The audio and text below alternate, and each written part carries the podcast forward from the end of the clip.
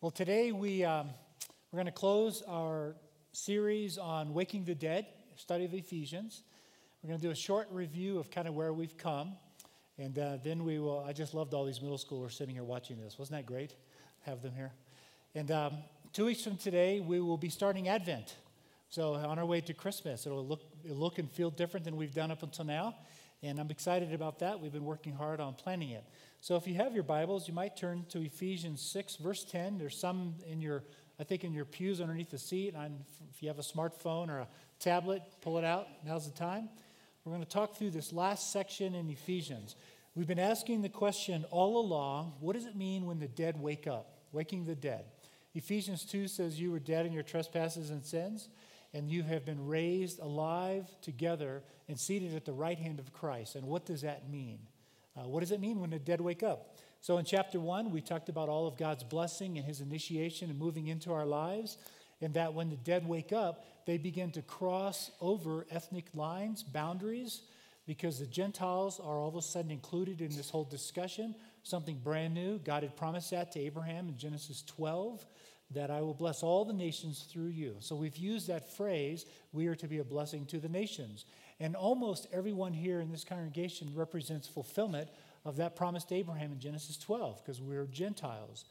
Genesis 2 or uh, Genesis Ephesians 2 we talked about when these these two come together what does reconciliation look like? So when the dead wake up they begin to reconcile with one another. And it says that Christ broke down the barrier of the dividing wall and established peace the, the barrier between the Jews and the Gentiles, these two groups, and he created this one new humanity, this redeemed community of which we are a part of. We talked about the fact that we become a blessing to the nations when that happens. And I mentioned that um, God blessed you so that you would be a blessing to others. God redeemed you so that you would know what it looks like to move into the lives of others in a redemptive way. Um, most of you know that my first wife died many years ago. Since that opportunity, I've had plenty of chances to talk to people who have lost spouses. Paul talks in the Corinthian epistles about we have experienced sorrow so that we can bring comfort to others.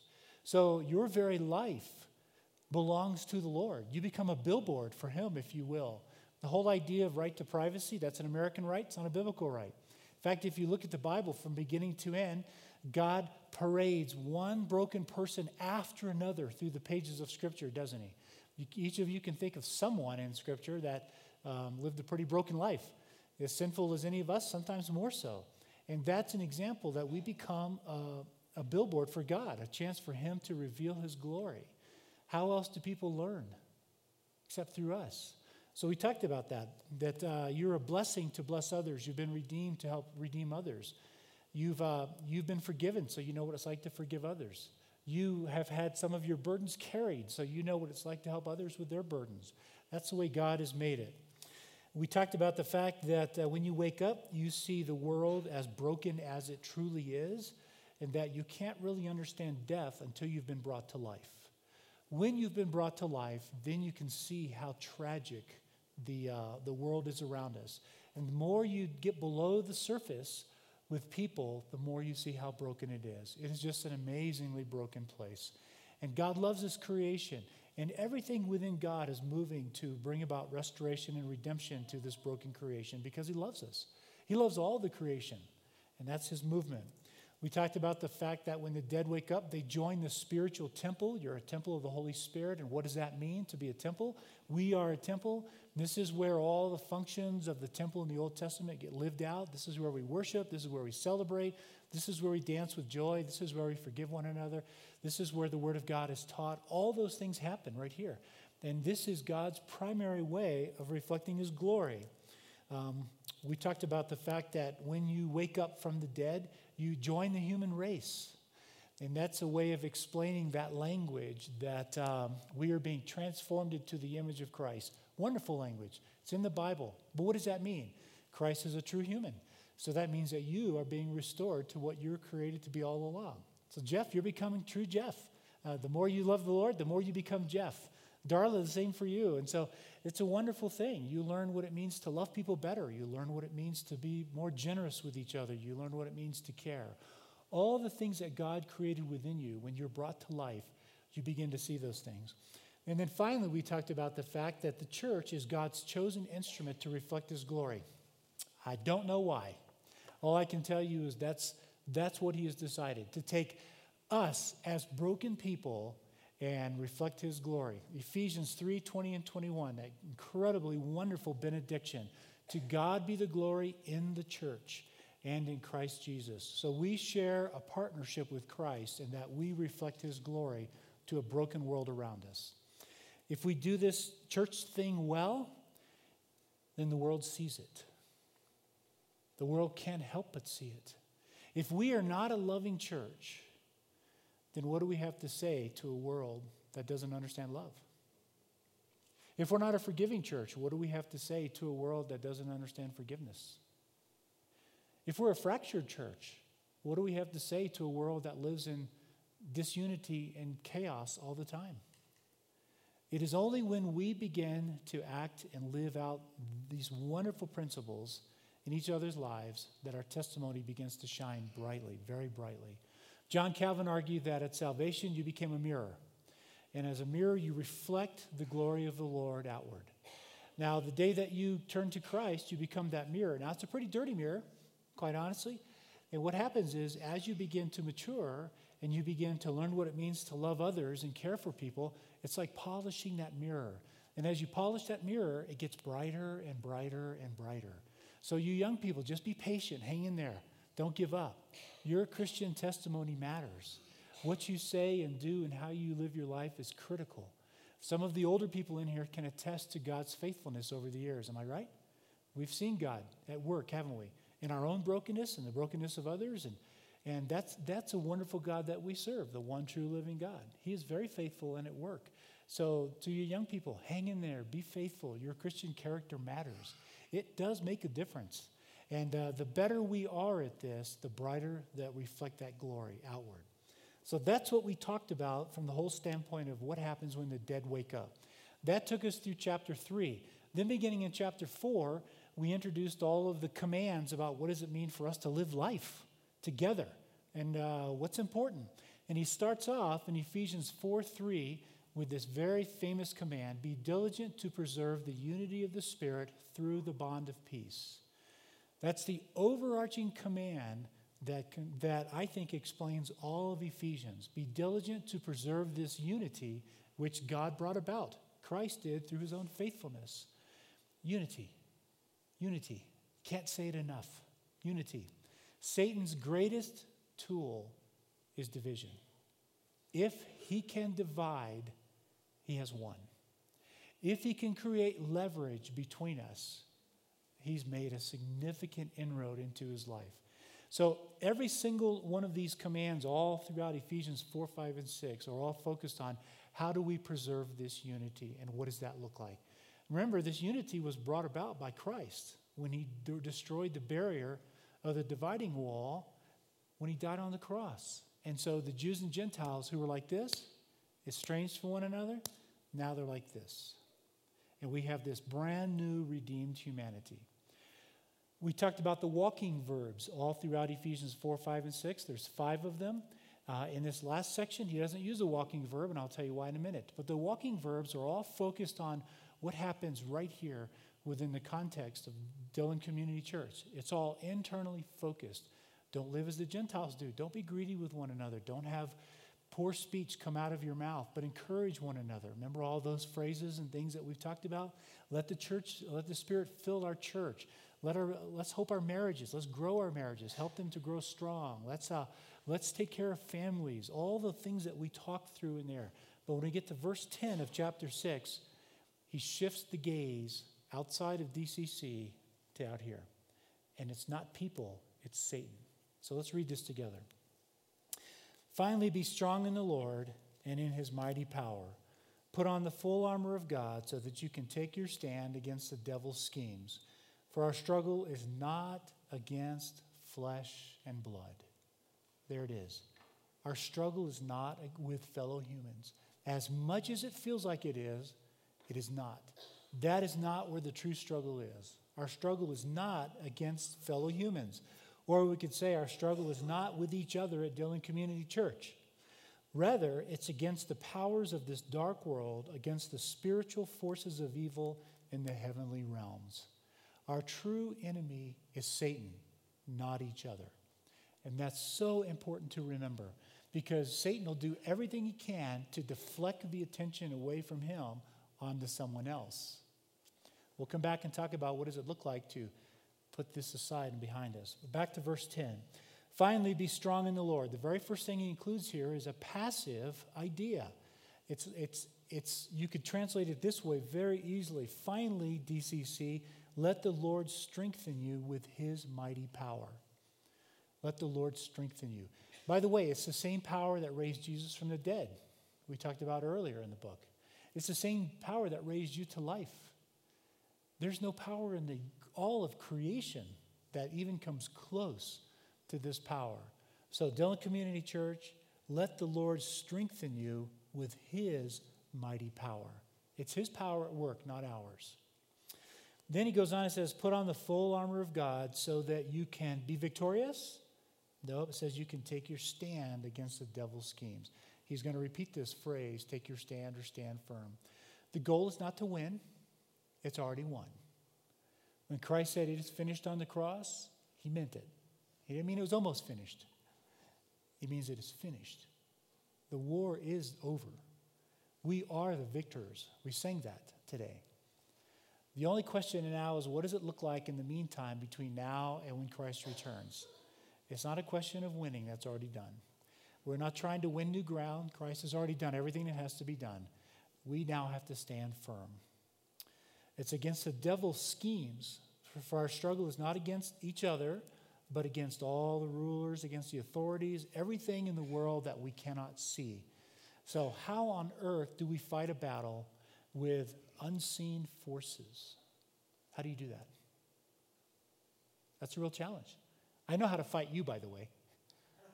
I'm quite good at that, actually. And, you know, I've learned through experience that you guys are pretty good at it too.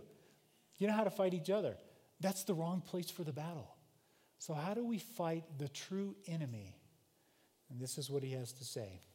Verse 13 Put on the full armor of God so that when the day of evil comes, you may be able to stand your ground. There it is again stand your ground. So that you may be able to stand firm. Stand your ground. So you put on this armor of God. Well, what is that? We'll get to that in a second. So that you may be able to stand your ground, and after you have done everything, to stand. There's the third time to stand. It's not the goal is not to be victorious. The battle's already won. The goal is to stand firm. Verse 14, stand firm then. This is the fourth time. You get the idea this is important? He says it four times in this short passage. Stand firm. Don't give in. If we do nothing else but preserve the unity in this church, it'll be a grand slam. We win, or God wins through us. If we do nothing else but protect this unity that Christ paid such a high price for, we win. If we do everything right except protect the unity, we lose. That's how significant this is. Stand firm, verse 14, with the belt of truth buckled around your waist. It's interesting that the very first thing he starts with is truth. Truth. That's the most important thing that you could consider in this war with Satan, especially when it comes to protecting unity. Because you know what? You're not God. Sorry to disappoint some of you, but you're not God. You don't know people's motives, do you? Not really. You don't know circumstances. In fact, that's the one thing God tried to protect us from in the garden is the knowledge of good and evil. We're not created to know this, to have this level of knowledge. We're just not. And so when you begin to sense that hostility with one another, pause and just ask the question what is the actual truth here? You may not know it. Don't assume it. So if you're in hostility with someone or tension with someone, my advice is don't make an assumption, go ask them. I'm, I'm feeling this tension. Are you feeling it? Where did it come from? How do we address it? Don't make assumptions. Truth. Truth is the very first part of this armor. And then he says, put on the breastplate of righteousness. That's a picture of God out of Isaiah. God wears the breastplate of righteousness. And righteousness, in very simple language, means fixing what is broken, putting to rights what is wrong. In other words, our movement into each other's lives should be to bring a sense of healing, should bring a sense of putting to right, because this is what God does. That's the whole message of Ephesians 1. He is a righteous God. He moves in our lives in a way to fix what needs to be fixed. So, truth. Just stop and ask the question what do I really know? What's the actual truth? And go ask. But then go with the motivation of wanting to bring that sense of healing. Then he says, verse 15, with your feet fitted with the readiness that comes from the gospel of peace. He broke down the barrier of the dividing wall and created peace. Remember? Peace, the absence of hostility. Be diligent to preserve the unity of the Spirit through the bond of peace. If we can eliminate hostility in our relationships, unity results. It just happens because we've brought about peace. So the fact that he puts us on our feet says, be quick to run to another person, any other part of the church. Run there as fast as you can to create this sense of peace, the absence of hostility. Deal with the hostility. In addition to this, take up the shield of faith from which you can extinguish all the flaming arrows of the evil one. Take the helmet of salvation and the sword of the Spirit, which is the word of God. In Isaiah 59, this is a portrait of God. When the Messiah comes, God, as a general, since he's using military warfare imagery, God as a general will lead us. Back to verse 10. Let the Lord strengthen you with his mighty power. So the question is do you really believe in God's mighty power? Do you believe that it is really powerful enough to break down strongholds? That's a Pauline concept. Paul thought of it, it's in a song. To break down strongholds. Jesus talked about it. Do we really believe this is that powerful? Now, the problem with this passage, as it's been translated in various sectors of the church, it's often viewed as an independent, a solo mission. It's me against Satan. It's always oriented me against Satan, the spiritual warfare. And yet I don't find that in Scripture. I'm going to show you a video clip. They're going to cue it up here in just a second that I want you to look at. For those of you that were here a year and a half ago when I preached my very first sermon, we actually talked about this. It's a video clip out of Gladiator. This is a glimpse of what military strategy looked like in the first century world. This was part of Paul's life. It's a little bit graphic, um, just so you know, but it's the world of Paul and the people in the first century world. Asia Minor, the churches that received this, they would have grasped this real fast. So look at this video clip.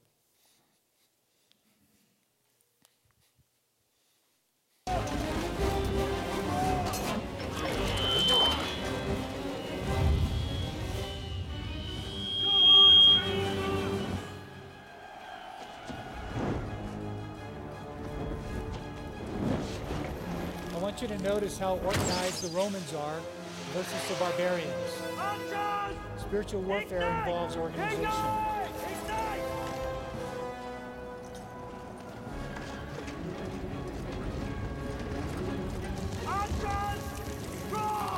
Spiritual warfare is not something to mess around with. It is real battle.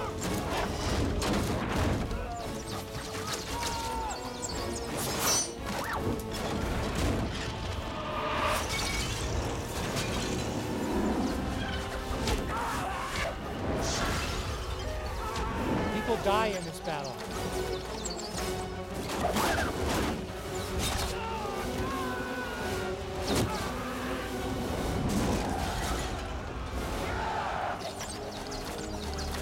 See how organized the Romans are? That's how they conquered the world, the organization. Hold the line. Stand firm. That's the general shouting. Stand firm. Hold the line.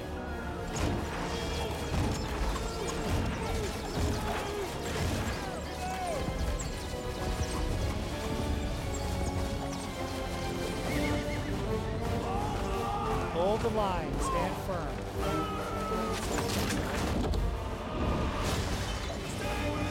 Stay with me.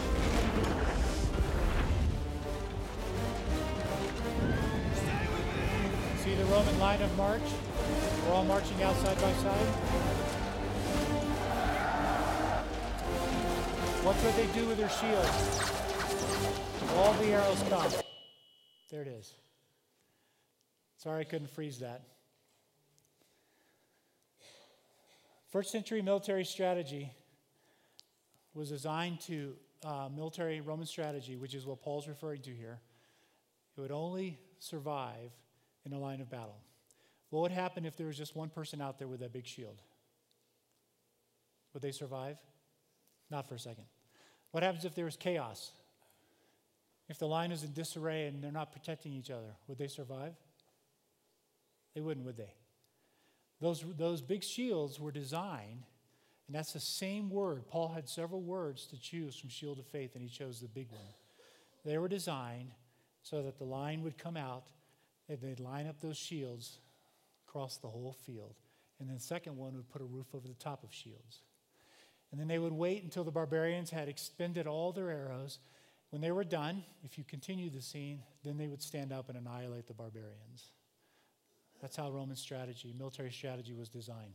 Every piece of armament that the Roman soldier carried with them was designed to operate in line of battle. Every bit. Every one of the pronouns in this passage, every command, every participle is plural. This is a picture of what we as a church are to be like. If you go on and see the movie a little bit later on, you'll see glimpses of where, when there's a wounded soldier, if you leave them in front of the shields, they die. So you pull them back behind where it's safe. That's another imagery. Is there a safer place in the world for people that struggle with sin than right here? There shouldn't be. This is the safest place. By the way, you young folks, men and women, as you become of age, welcome to the line. Nick, Jared, welcome to the line. I welcome George in the first service. As you come of age and your faith becomes real and you begin that process of joining the battle, welcome to the line of march. This armament only works if we are standing side by side. The orientation is not me against Satan. I don't find that anywhere in the New Testament. The orientation is me side to side with my brothers and sisters fighting a spiritual battle that is very real, it's very graphic, and it is very costly. People die if we don't. So, what happens when the dead wake up? We protect one another. We protect one another. The most important person in the world to me is you, another believer. That's the most important person. Our battle is not against the barbarians. That's where the imagery breaks down. He's using the Roman imagery to help us understand our battle is against Satan. The only way we will stand firm is to be unified. So remember, if we do nothing right except protect the unity that Christ created, then it's a, it's a home run. It's a grand slam. We have won. If we do everything right except protect that unity, we've lost. Satan is already in our midst. You can tell Satan is in our midst when you begin to feel that division or that hostility, the tension begin to rise. That's how you know. I'm going to invite the ushers and the musicians to come back up. We're going to take our offering. Someone asked about, uh, a couple people asked, this is the third Sunday when we usually take the benevolence offering. We're actually taking it next week. So, as I have said many times, and Mark has said to you, uh, we're just grateful for you. We just love you. Go ahead and have the ushers. Come on up, ushers. We're grateful for you. And uh, we know that you sacrifice. We know that you, you, you pay a cost to make this church work. And I can't tell you how thankful and grateful we are and how much we love you. So let me pray and ask God to bless this offering.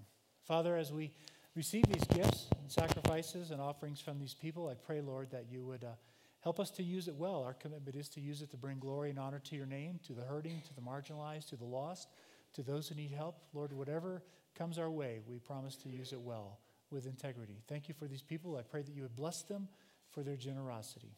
In Jesus' name, amen. Amen.